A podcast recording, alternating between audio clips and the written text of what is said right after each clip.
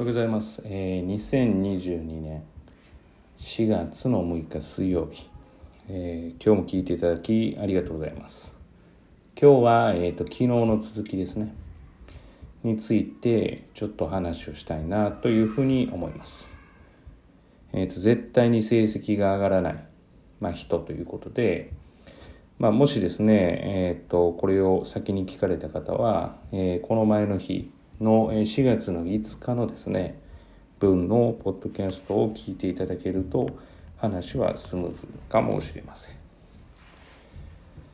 えー、と実際ですねまあそのじゃあ例えば嘘をつかないようにするためにはっていうふうに言うと、まあ、子供の目線に立つとまこれってもう努力しかないんですよね。ひたむきに努力をして、えー結果を出す。いらない、えー邪念というか、まあ、何しかやっぱりこう、まあ、点数が、えーいい方が、まあ、当然自分にとっても利益があるわけですからその時に自分の、えーやること努力することよりも、まあ、こうしたら実は、まあ、それが手に入れられるんじゃないかっていう、まあ、簡単な方法を考えるってことですね。でその簡単な方法を考えるっていうのは実は間違いではないんですけれども、まあ、簡単な方法を考える時に簡単な思考でやる人はどうしても楽した形になるかなと。ただ簡単な形で手に入れたいと本気で思ってる人はそこまでの過程の考えるをまあ省略したりとか省いたりすることはないと。まあ、結局はその自分で努力をしたことに対して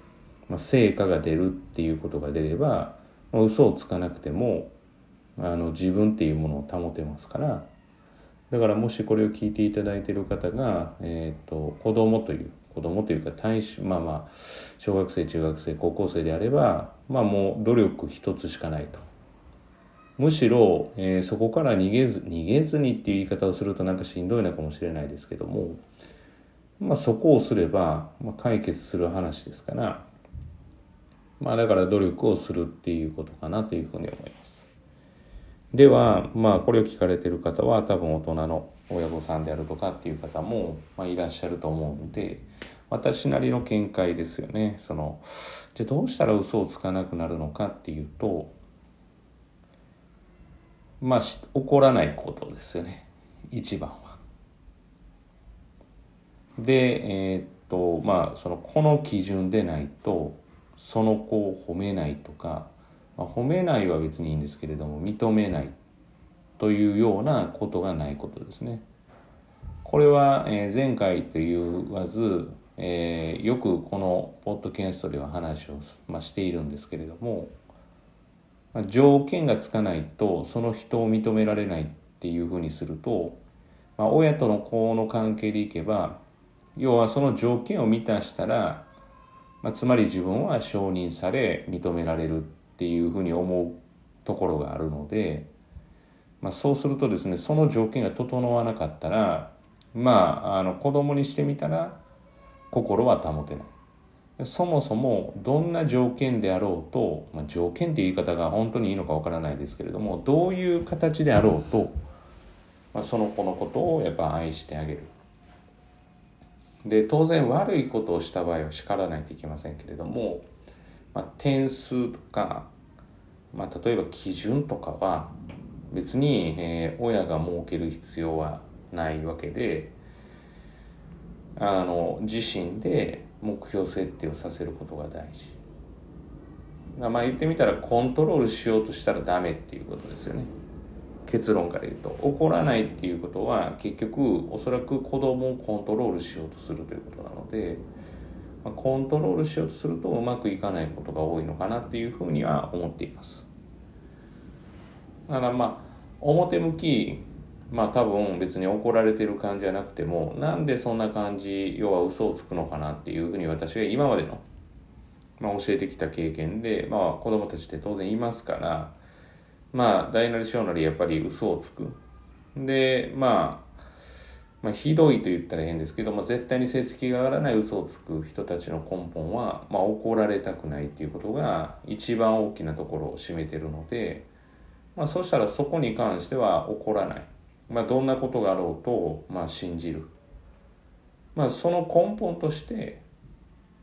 まあ、うん、なんて言ったいんですかね。相手が子供が聞いてくれるんだったらアドバイスをするっていう感じですかね。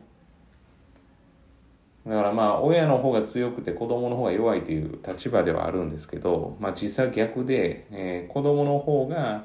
まあまあどちらもそうなんですよね。結局相手が聞くき、えー、耳がなければ言ったところで伝わらないわけですから。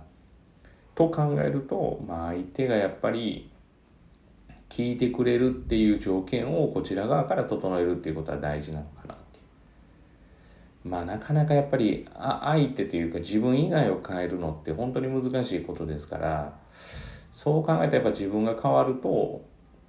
まあその嘘をつくつかないということも、まあ、変化していくのではないかなというふうには思います。まあ修行みたいなもんですよね人生でいうと。まあ自分がこう成長していきながらそれが他者に還元できるっていうふうになれば、